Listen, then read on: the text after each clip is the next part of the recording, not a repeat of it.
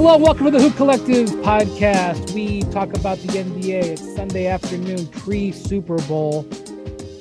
Joining me from San Francisco, California, is a man who is on edge and wearing his Eagles logos. Philadelphia native, LA Lakers beat writer Dave McMenamin. Have a great day, Brian. Fly Eagles fly, baby. You know this pod is coming out tomorrow. People will know. Do you want to get your? Are you willing to state your? I mean, I'm not going to pick the Chiefs, but are you willing to state a prediction? Um, I'm participating in a friend's Super Bowl box pool, so um, I will uh, lead with my wallet and my heart, and oh. I have uh, an Eagles uh, four and a Chiefs six. So let's go 24 16, low scoring affair. Oh. Eagles win. All right. Okay.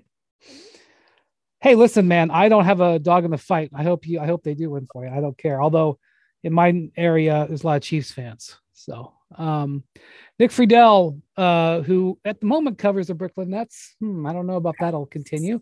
He will be joining us in a while. He's stuck in traffic for in New York. Um, Dave, the Lakers got a pretty nice win on Saturday night, beating the Golden State Warriors. Uh, no Steph, no LeBron but the new Lakers players played.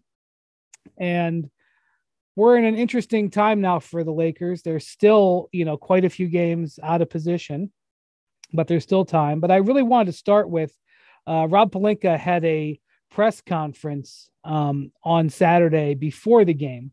Um, and he had some interesting things to say. I wasn't really actually prepared for the way he framed the big trades that he made, but I wanted to know I actually could probably talk about this for the whole podcast, but I wanted to hear the, what, what you thought and, and what Rob said about the trades.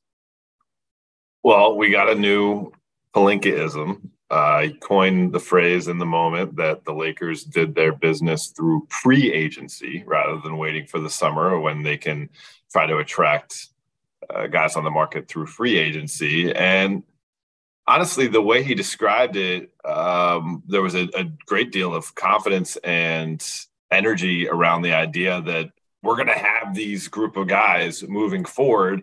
But if whatever reason we these next not. 26 games don't work out, then we can kind of turn the page because they all come off the books. The only four Lakers on the books next season are LeBron, Anthony Davis, Max Christie, and Jarred Vanderbilt and the Vanderbilt and Christie contracts are, are, are very uh, cost efficient. You know, make Christie making less than two million, Vanderbilt's like four point five or something in that range.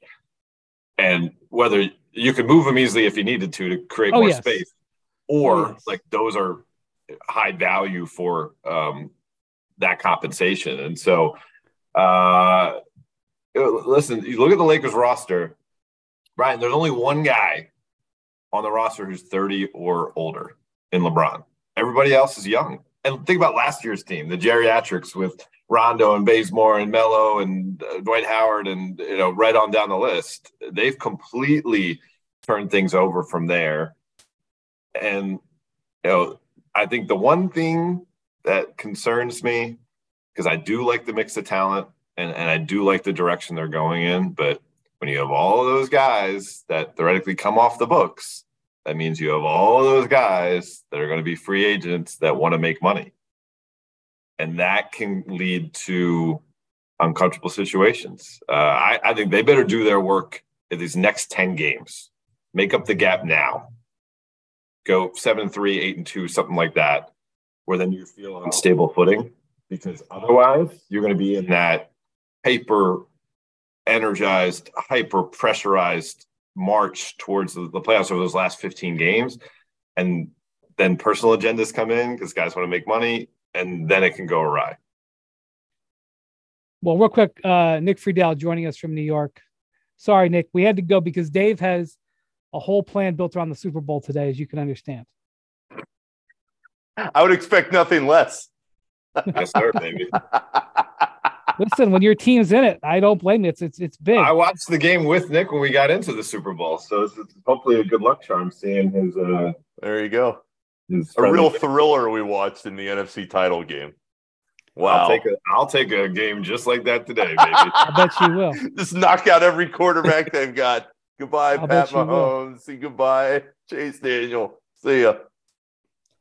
Um, so I would say, you know, the thing about pre agency, pre agency, I wouldn't say coin the term, it's been around for a while. It's when like a player like, you know, a year or two away from free agency declares he's not going to resign. And so the team trades him. But I understand what Pelinka was saying, which is that he got the team better now, get off my back. Uh, but also, I'm not locked into this roster like I was locked into the roster when Westbrook was here. And I think that's true. I think if this was a deal, if he's if he could have put this team together to start the season and not carry around the 50 game record that they have, you know, they're five games under 500. They're they got to carry that around. They got to carry all those losses around from the from the poor way the team was constructed. And you know, really, it was to start the season when they were two and ten. That's what they're that's what they're carrying around. Um, they were, you know, they've they're three, three games, games, over, 500 since then. Yeah, right, and three games over 500. Had they just gone five and five in those games, and I know that's a big if, but they had they had just been 500 in those first 12 games. Uh, three games over 500 right now is sixth place.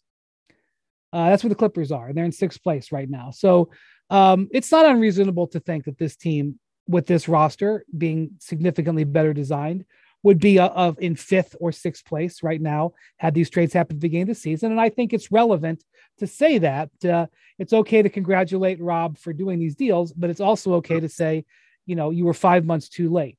Um, the thing that uh, so so Malik Beasley has a team option, so that's a really valuable uh, thing to have. He they can let him go if they think that they need to open the space, um, or they can um, they can uh, uh, you know keep him if they want to keep him. It's like sixteen million, right? Around sixteen million, which yeah, is a good. And you can and you can you could even extend the contract, or you could come to an agreement with him if you want to keep him. Um, you're not supposed to do this, but it happens all the time. You let the team option expire, and then you sign him to a new contract um, that you can do because you have his bird rights. Um, and Hachimura, like they did trade two sec or three second round picks for him. So ideally, because you've invested that draft capital, um, you don't want to let the player go. But they hit a home run on that trade for Thomas Bryant, where they got three second round picks for him. That's a guy they signed on a minimum, who they flipped at the deadline for three second round picks. For all of the times that uh, Pelinka has been, uh, you know, you know raked across the coals for um, you know mistakes. That was good business, and so that eases. They did trade basically one pick for Mo Bamba, um, who they're bringing in. Uh, so it, they don't turn up square, but they, but you know, really the net cost in terms of second rounders, and you're you're not even thinking so much about the players you can draft. You're thinking about the players that you know, thinking about those as as trade assets down the line. I don't feel as bad about it as I would have, um, bef- you know, if, uh, you know, if, if, you know, they just let him walk. So they could just say, Hey, thanks, Rui, and let him walk. I mean, it's not great, but if they thought they could use that free agent money another way. So I agree with all of that. I just think it came too late, Dave. Um, but also, can you, can you let us give us a feel of just how significant this LeBron foot injury is? He's now missed a couple of games in a row. I got why he skipped Thursday's game. Um, but you know, this foot, you know, is you know, any of their hopes and dreams are tied to that. So what's that situation? The first I heard of it being something that really gave me pause and okay, this is more so than something that he'll just kind of work through was after the New Orleans game when he played 40 minutes which was last uh, weekend last weekend it was the third time on that road trip, I believe he played 40 plus minutes. Now, two of them were overtime games, but still 38 years old, 20th season, 40 plus minutes on the regular. And, you know, some of the speak people I speak to were like around the team, let's put it that way. We're like, what, what are we doing here? Playing him 40 minutes again? Like, we're going to run him into the ground? and it's not the minutes necessarily it's the minutes while a player is dealing with something that's been pervasive uh, you know yeah, the things we see in the locker room are you know him getting it stretched out by it's his left foot uh, the the team's terming it a left ankle injury but to me from what i've seen the modalities and, and having someone from the staff work on it. It appears to be the foot more so the ankle.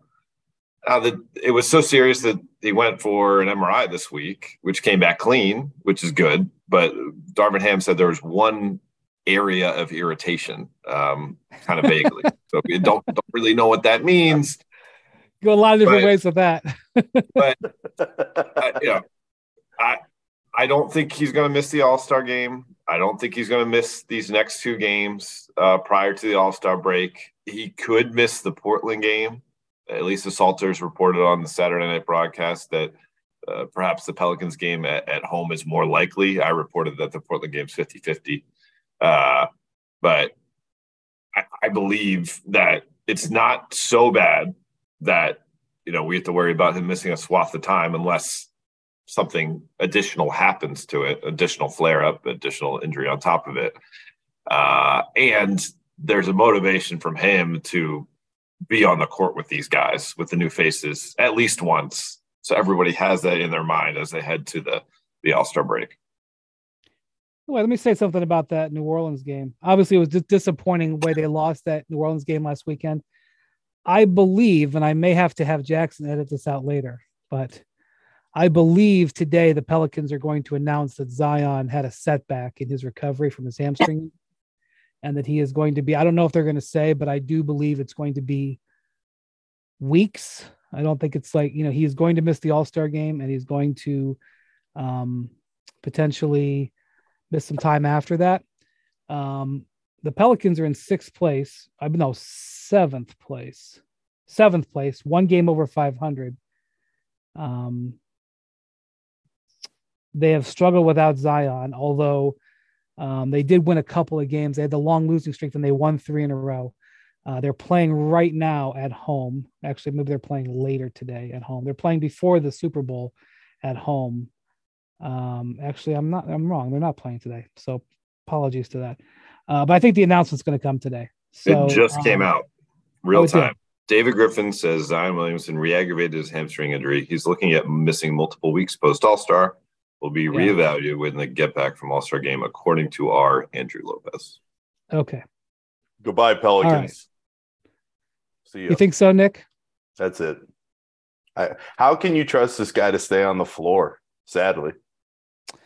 Well, look, Zion is Zion. They, I don't know. They did play a little bit better these last couple games. Um, I think their schedule softens after the All Star break. They've had a tougher schedule, but their margin for error is gone. I mean, they were in second place when he got hurt. Maybe they were actually in third when he got hurt, but at one point they were in second, and now they're you know outside. They're in the play-in zone.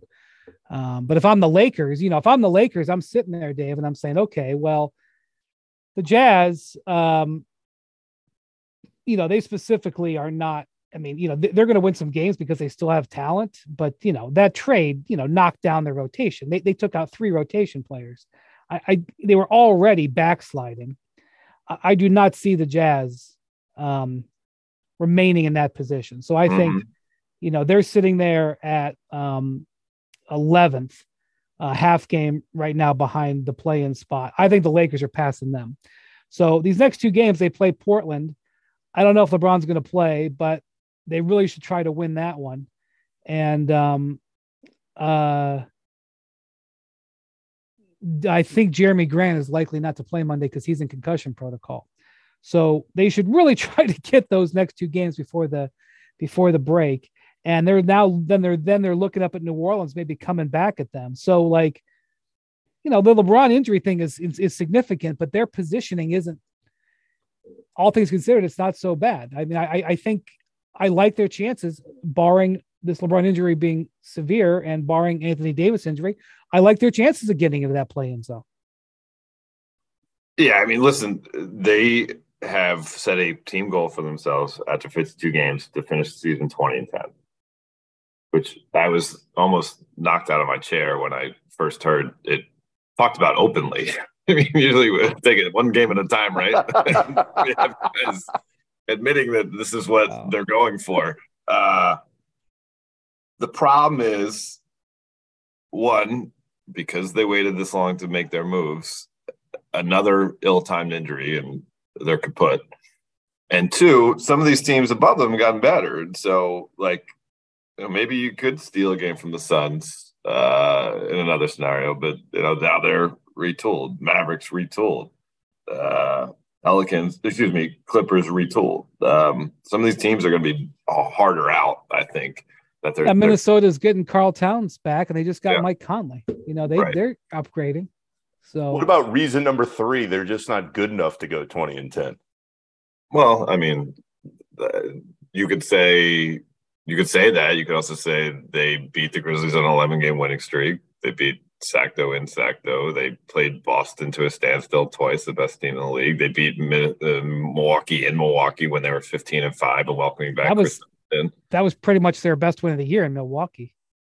So, I mean, you could say that, Nick. You could also say at their best, they've looked pretty good this year, and they've gotten better. Uh, all those games I just mentioned were were pre having these these new pieces. Now let's talk about the play of the week. The pressure to follow up Hypnotic and Cognac weighing heavily on the team. Hypnotic was in the cup, blue and ready for the play. And boom, Añejo Tequila came in with a smooth assist to Hypnotic's tropical fruit finish. Shaken, strained, poured. It was green and good. The playmaking splash shifted the tempo. Another great cocktail from the Hypnotic team. Every season is Hypnotic and Tequila season. Hypnotic Liquor, Bardstown, Kentucky, 17% alcohol by volume. Hypnotic reminds you to think wisely, drink wisely. If only starting your fitness journey was as easy as starting this podcast. The truth is, all the lift big, get big, and Beachbody ready in three weeks pressure stops most of us from even starting. And starting is what matters most. It's everything. Wherever you're beginning and wherever you want to be, Peloton encourages you to just start. With thousands of classes to get you moving and doing what you can, even if that's just a 10 minute low impact class, they have those too. And when you're ready, take it up a gear with a 30 minute live DJ ride.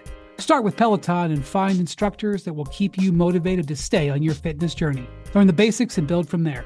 Remember, doing something is everything. Get started with a Peloton bike or bike plus rental at onepeloton.com slash bike slash rentals. Terms apply.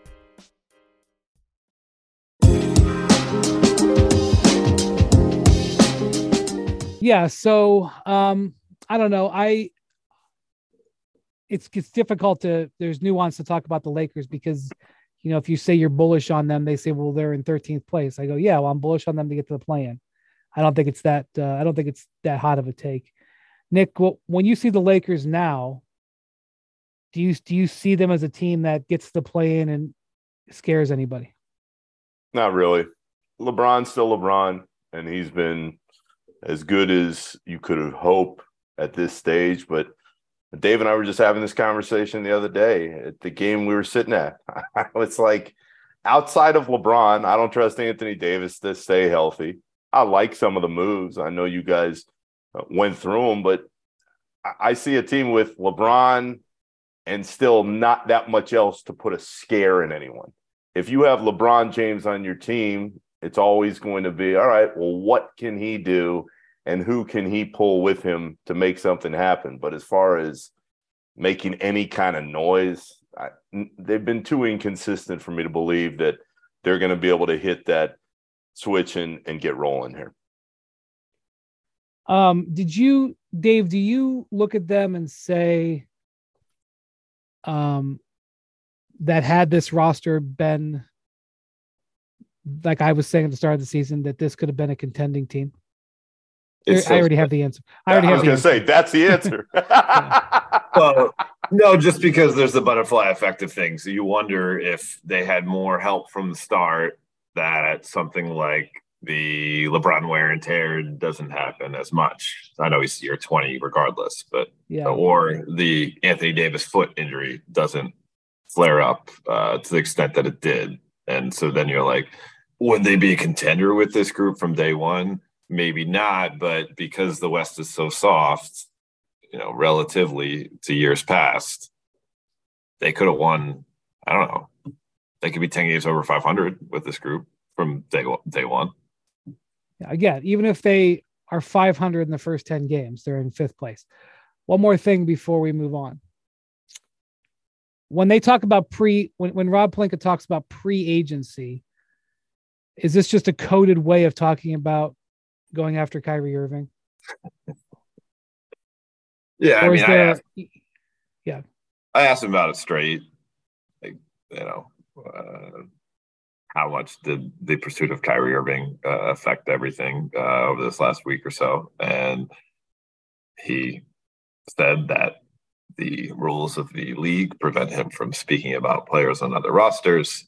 Um, sure, uh, but it, it's easy to discern that there is interest. There has been interest in Kyrie Irving dating back to the summertime, uh, like spiked interest dating back to the summertime. And Kyrie's introductory press conference with the Mavs, he acknowledged that you can't think about what could have been or what should be, I believe was his wording, suggesting that he should be Yeah. with the Lakers. And so he's going to love the one he's with, with the Mavericks right now. And we'll see where that goes. Kyrie Irving, to my understanding, uh, he wants a basketball fit, but he's very much interested in uh, long-term security with this next contract. And if he can get the number and the basketball fit in Dallas, like I don't see him bouncing this summer. Uh, but if that goes sideways for whatever reason, and the Lakers, the thing about this, the Lakers, they started this wheel of moves after they lost in the first round of the playoffs to the Suns. So let's say this group like looks okay over this final stretch, makes it into the play-in, makes it into the first round, loses in the first round. Is that good enough? Because we just saw a couple years ago it wasn't good enough. So you had to make major moves. So if you lose in the first round with this group, which would actually be an accomplishment Oh my God. stand, If they Right. get to the first round, I would shake their hand. Right. That would be an accomplishment, but is that enough to stop from looking behind door number two and ushering in Kyrie Irving if he's willing to take what would amount to be a discount based on on you know, the reports of what he was seeking in Brooklyn? Did you ever get your storybook goodbye, Friedell with Kyrie? Your what, what were you guys going to be? Going to kumbaya? What was the We were gonna uh, hug. oh hug? No, that did not happen. Like many other That's a things that the Nets had hoped would happen during that time, that didn't happen either. Well, the Like thing I'll many say about op- uh, other many other opportunities for physical affection that did not happen for Nick Friedell. I mean, playing the role of Tim McMahon seems- on that the seems Hoop cruel and Collective unusual. today. Yeah, I mean, it's just channeling band in this moment. Dave McMenamin, ladies and gentlemen. Um, I will say this: typically, when you look at a star player hitting free agency, you say to his, um, you say, well, he can get more money or more years staying with his, you know, the team that has his rights. So, um, uh, you know, I, I don't think that's an issue here because I don't think there's any circumstance that he's getting a five year contract from the Mavericks. If the, I think if the Mavericks go to the finals, I don't think he's getting a five year contract. And so it's not like, oh, well, the Mavericks are going to offer five and the Lakers can only offer four. Like, I'm not even so sure that anybody's going to be willing to offer three fully guaranteed. So that's the one thing. Like, even if it does go well, whichever team has the, you know, fortitude to maybe put the least number of, you know, limitations or or lack of guarantees in the Kyrie contract might get him.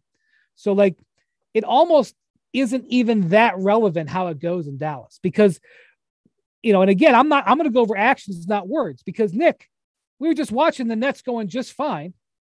And, you know, granted, they were hitting a bump in the road with, uh, with Durant out, but they had won 18 of 20 and Kyrie was playing great. And that did not keep him there. He, it was about the money. In the end, this guy who, you know, tries to make it seem like it's not about the money.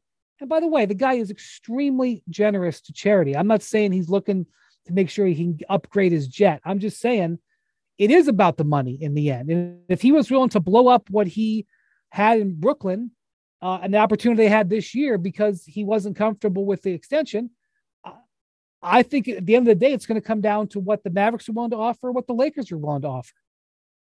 B, you're 100% right. And as far as Kyrie is concerned, it's always actions speak much louder than words because two days before we find out about the, the trade request, he's sitting in Boston saying, Hey, I love what we're building here. We're building a, a family. We believe that we can contend for a title this year still. We're going to get Kevin back. Boom. it's all over with. So just forget what Kyrie says uh, as best you can most of the time. He wants to get paid. That is his right as an NBA player, as a star in the league who people show up to see every night.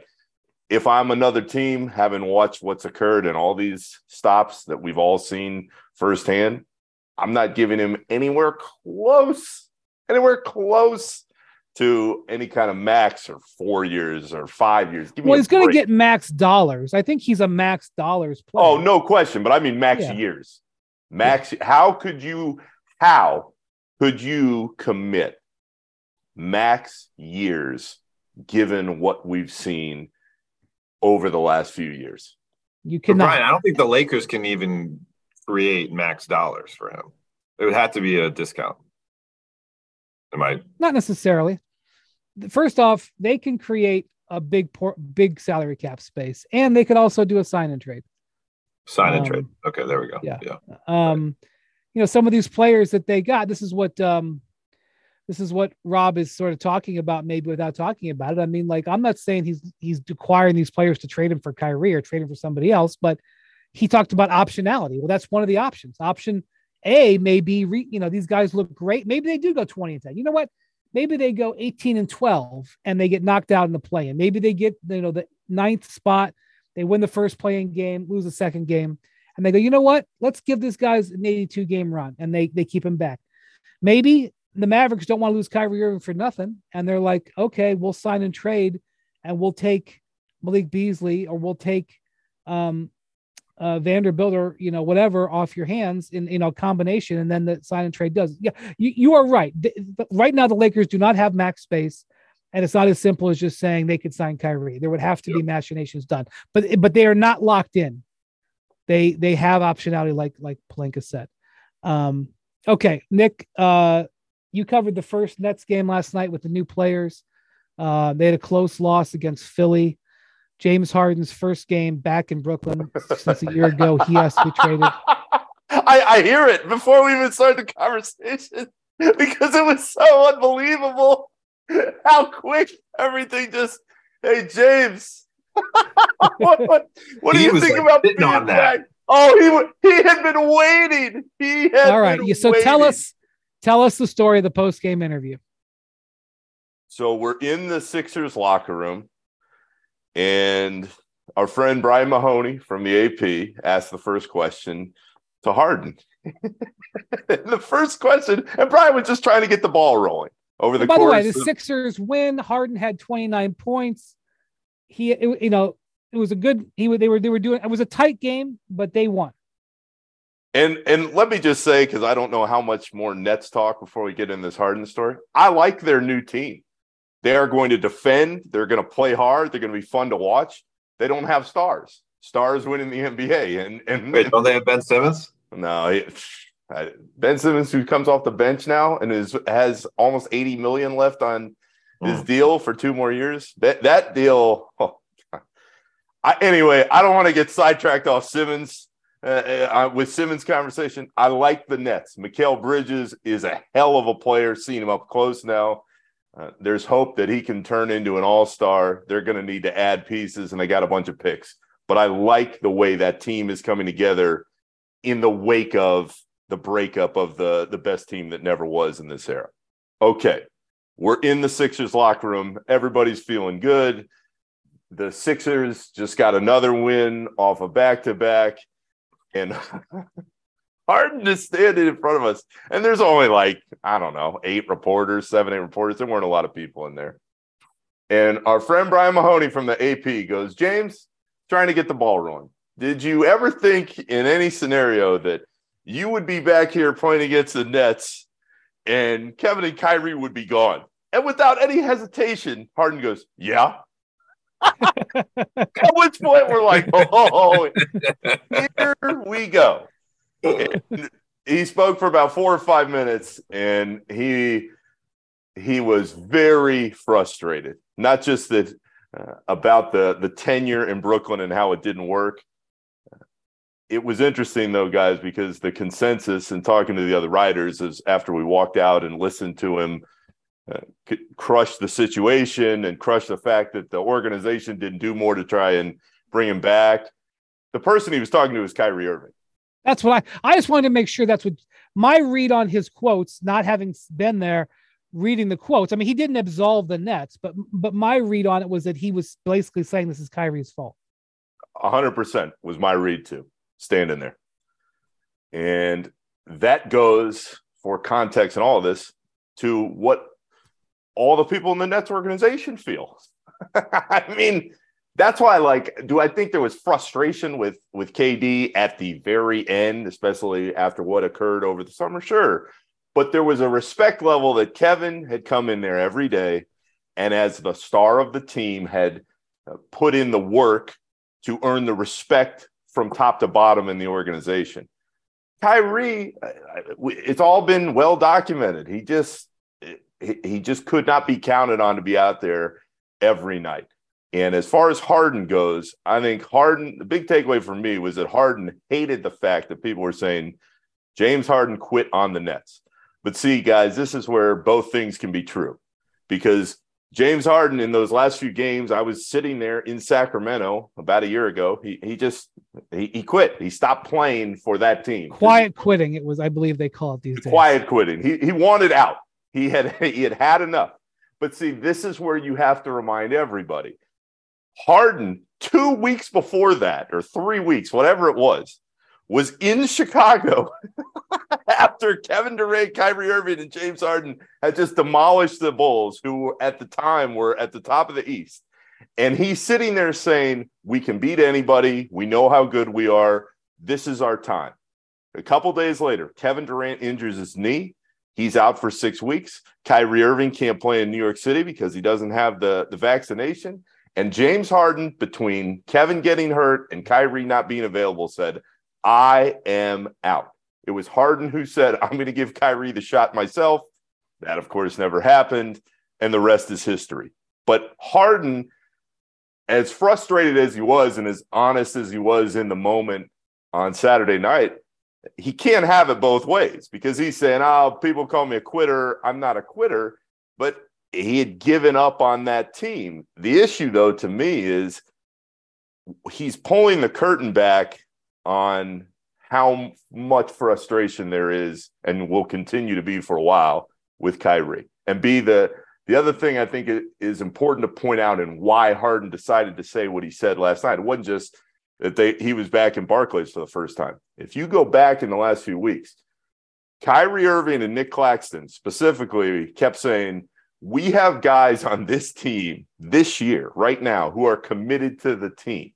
We didn't have that as much last season, which many, many people took as a shot to James Harden because he had decided to disappear. So Harden heard all this stuff he knew what was happening. He knew that all these trades just happened, and he wanted to get his point across. He wasn't talking about Patty Mills, you don't think?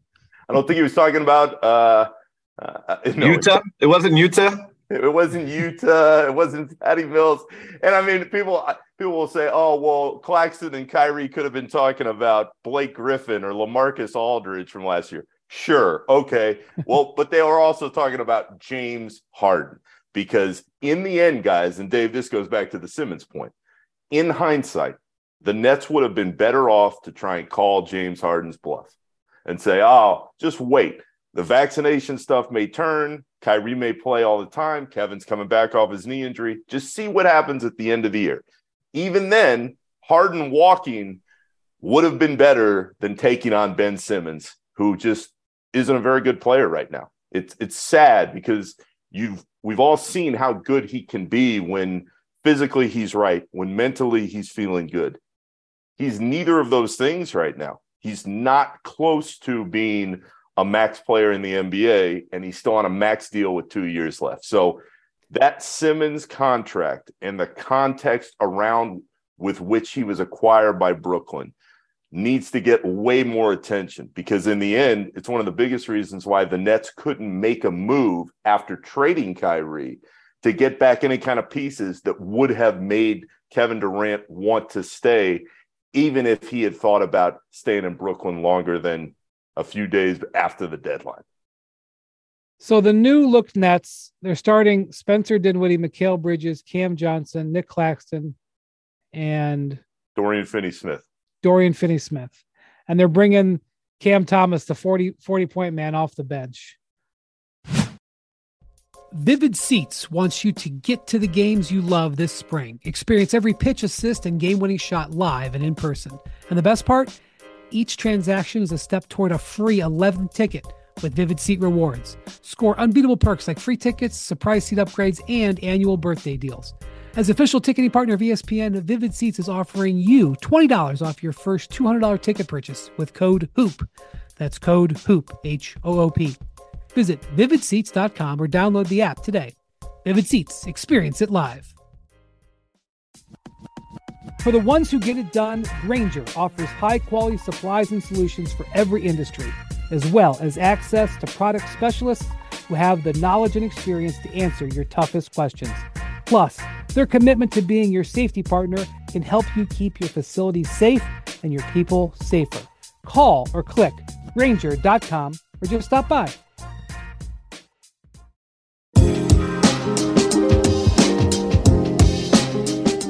Where's that team going this year? First round and out. I think they'll they'll get into a first round series. They're not good enough to win one right now without one of those stars. Doc Rivers made so an so same point, as they were last year. It's the same as they were. Doc Rivers made an interesting. Maybe point, win a game this year though. yeah, they, they they might be able to do that. I think so. But Doc said it takes time for guys to learn how to play late in games. He said he went through this when the Clippers were going through their reshuffling. You've got a ton of young, talented players, but you don't have those guys at the end of games who know what they need to do and can hit those shots. Right now, I would tell you all, I think Bridges can be that guy. I think there is another level within his game that he can hit. And the Suns people adored him. I mean, they love him. They did not want to move him.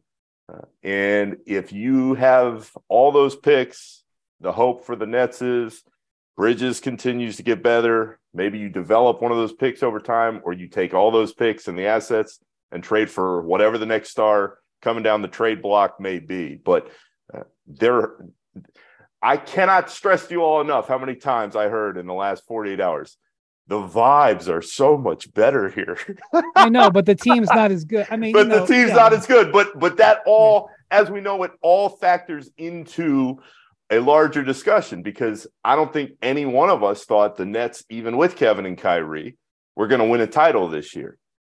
But they had a shot with both those guys on the roster. They now no longer have a shot to win a title, but up and down the organization, everybody is significantly happier that they're not dealing with all the extra drama that came, especially with Kyrie. So, how does that balance out in the end? You need stars to win. They don't have them, so they're not going to win at a very high level, but they have a good base and a young team that figures to improve. Okay, like, so, don't so they sound Brian? Just quick interruption. I apologize, but don't they just sound Bontemps like never apologizes. He just blasts right through. So Wow. I, I want to thank I him. would- interrupts. I would do everything I possibly can to avoid any comparison to that man.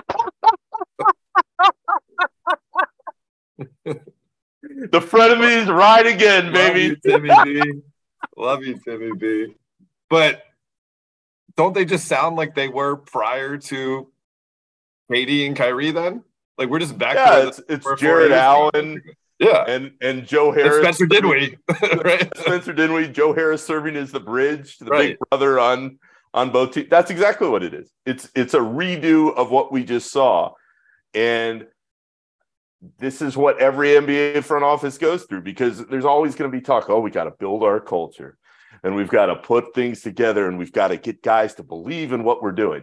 Well, then the next star is going to come around, and you're going to say, "I got to get that star." And this is the fascinating part about building an NBA team because you cannot win a title without stars. It, you can't, it, it just doesn't happen. And as far as the Nets are concerned, I do think they're going to be a lot happier team over the next couple months, but uh, they're not going to be able to get to that next level until they acquire a guy who who they don't know who that is right now. I will say the irony is is that you know I had made it a rule at the beginning of this season not to talk about the Nets or the Lakers, and here we are talking about the Nets and Lakers. I've I've yielded. I've waved the white flag. Um, but I think the Nets are going to be moving through that zone. Let me say, Nick, um, I think that the that the Nets, I, I find it hard to believe that they could have gotten more in this in uh, in this trade. Now, it was a closed market. Uh, Ramona Shelburne and I wrote a story about um, about the machinations of the trade that published Friday. You know, Adrian Wojnarowski reported on it throughout the week.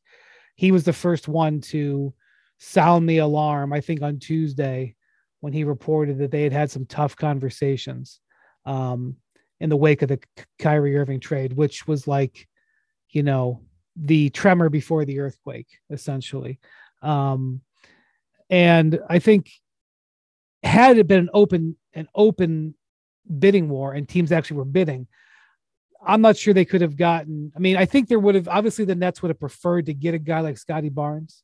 Mm-hmm. Maybe they could have, you know, like if they had made it. I I, I thought the Pelicans were always a, an option team. You know, I don't think they could have gotten Brandon Ingram, but you know, I, I don't think they would have done it. I just like I don't think Scottie Barnes would have come. So the fact that they got Bridges in the deal and the four firsts, and, and by the, the way, swap. they got yeah, and the swap, and the other way, by the way, they got Jay Crowder. Now I know that Jay Crowder isn't going to hold up the deal. He did actually hold up the deal because the the Suns, you know, were trading all this picks.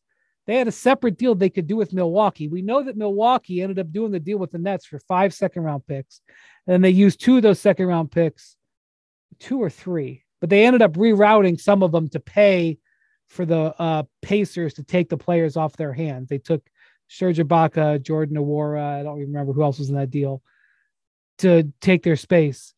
But the Nets got five second round picks. So they, so they really they got four first rounders, Bridges, Johnson, and five second rounders. Uh, that's a higher price than than than they were willing to pay last summer.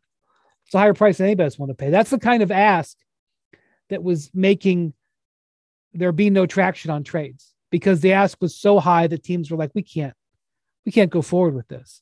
So I actually think that the Nets, and I do, I absolutely think that the new owner played a role. I think the biggest role was he was willing to take on the salary cap implications of this. It, it cost him in the neighborhood of $40 million extra in tax. Now, I don't know Robert Sarver's mind.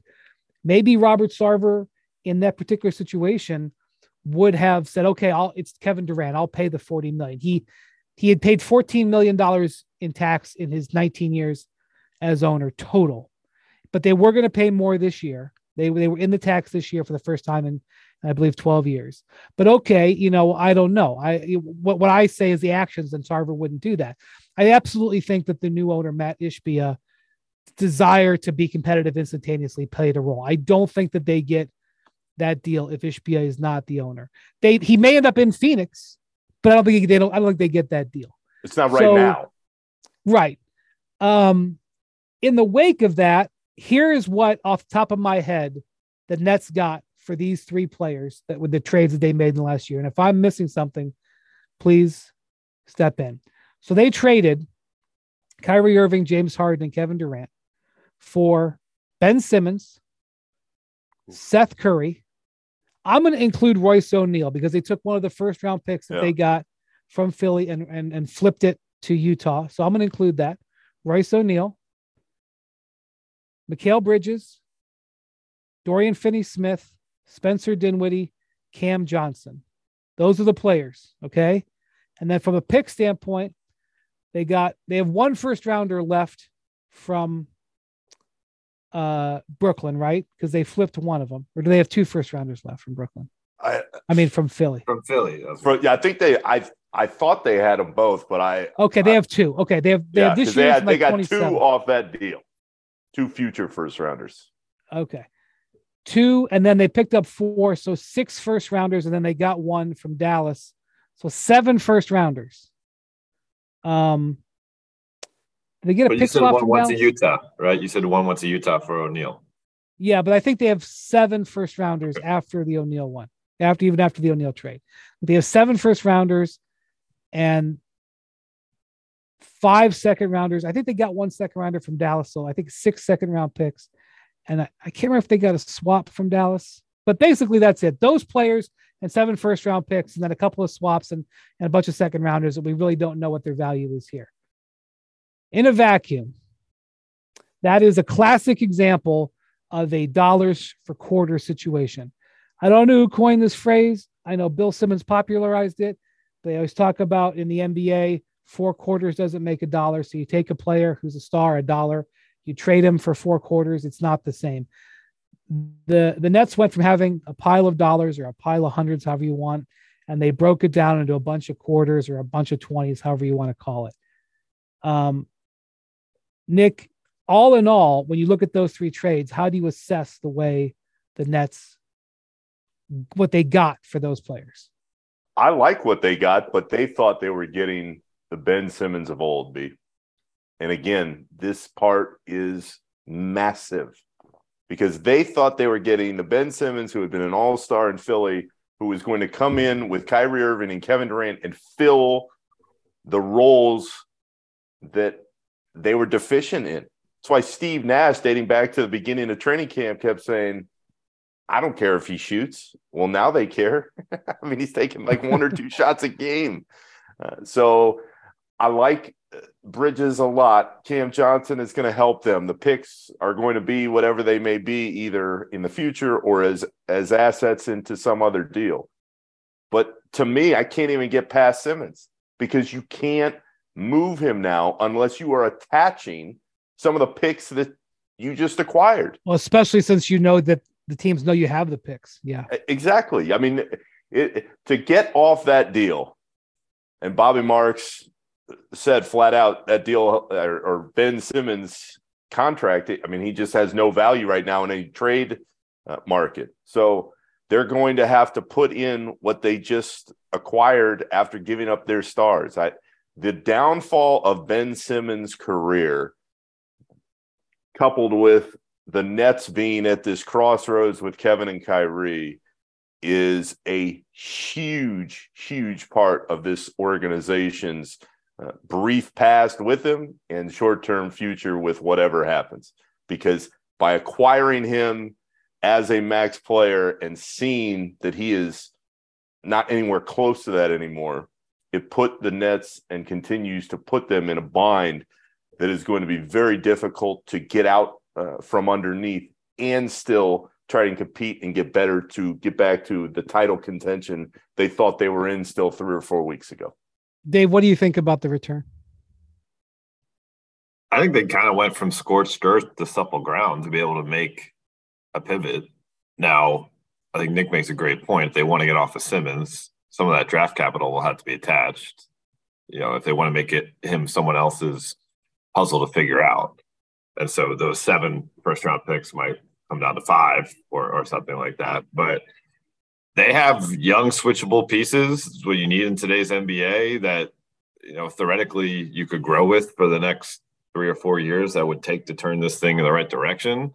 So there's a lot of unforeseen, but I think their starting point, you know, maybe they're a little bit behind the starting point because of the Simmons acquisition, but their starting point is you know, somewhat enviable uh, when you're talking about where you'd want to begin a turnaround. It wouldn't surprise me if we'll have to see what Houston looks like. First off, where they end up drafting, what personnel changes they might make. I wouldn't be surprised if Brooklyn wants to maybe do a deal with Houston at some point with these because you know these are players that every team could use to get the control of their drafts back because part of the situation that they're in right now, look, I mean, they prioritize getting players, but also when you're trading guys like Durant and Kyrie, you're you in, you know you're getting both. Um, but they can't afford to go down to zero. They have to remain competitive because they don't control their their picks. I mean, this is what happened before. Um, Prokhorov got tired of spending money and he said, "Forget it, we're done." And they sunk down to the bottom, and the and the and the Celtics benefited from it. So now they're going to try to remain competitive. And so I think they're kind of stuck in the middle. They have a bunch of nice pieces and they're going to be right in the middle. And they may be happy about their team from night to night, but I don't see how this team strikes a fear in anybody. And that's the thing. I don't, I'm, I'm very bullish on Mikal Bridges for being more than he's shown. And he has shown it this year. Um, but I don't think any of these players are guys who I think are high upside players, um, or like they could turn into a special player uh, who could be a difference maker. I think they're going to be right back on the lookout for the difference maker. Um, and Nick, I don't even know how much longer you're going to be covering them. that was that was our little internal thing. Like, oh my God, what's going to happen with Nick? Poor Nick went from Chicago to San Francisco to Brooklyn, and now what? I think that question is still being figured out as we speak. I think you're right. Right, right now because I don't even know if our uh, if our if our bosses have figured out the question that I've been wondering for three Yeah. or four days. Well, we haven't. I mean, we did not foresee Kevin Durant being a son. Uh, I think that's fair to say. Um, all right, Dave. Well, good luck on the Super Bowl today, Nick. Good luck with your life.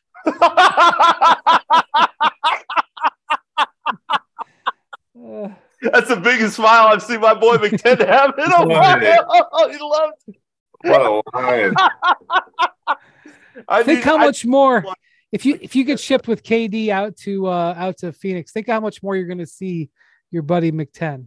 oh, You it'll be great. It'll be like too bad, too bad Cowboy Ciao's closed down, baby. We'd be I there. know, I know. We've we've Really been living in old Scottsdale. They got a couple of uh eh, they, they got a couple of uh Mastros though. We can get some butter cake somewhere. Sit There at the go. bar, hang out. All right. Well, thank you to Jackson, our producer. Thank you guys. Thank you for listening to the Hoop Collective. We'll be talking to you in a couple of days.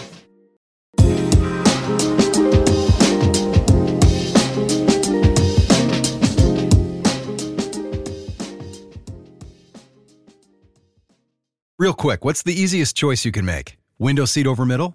Taco Tuesday over salad? What about selling with Shopify? Shopify is the global commerce platform that helps you sell at every stage of your business. From the launch your online shop stage to the first real life store stage, all the way to the did we just hit a million orders stage. Shopify's there to help you grow. Sign up for a $1 per month trial period at shopify.com slash hoop, all lowercase. Go to shopify.com slash hoop now to grow your business, no matter what stage you're in. Shopify.com slash hoop.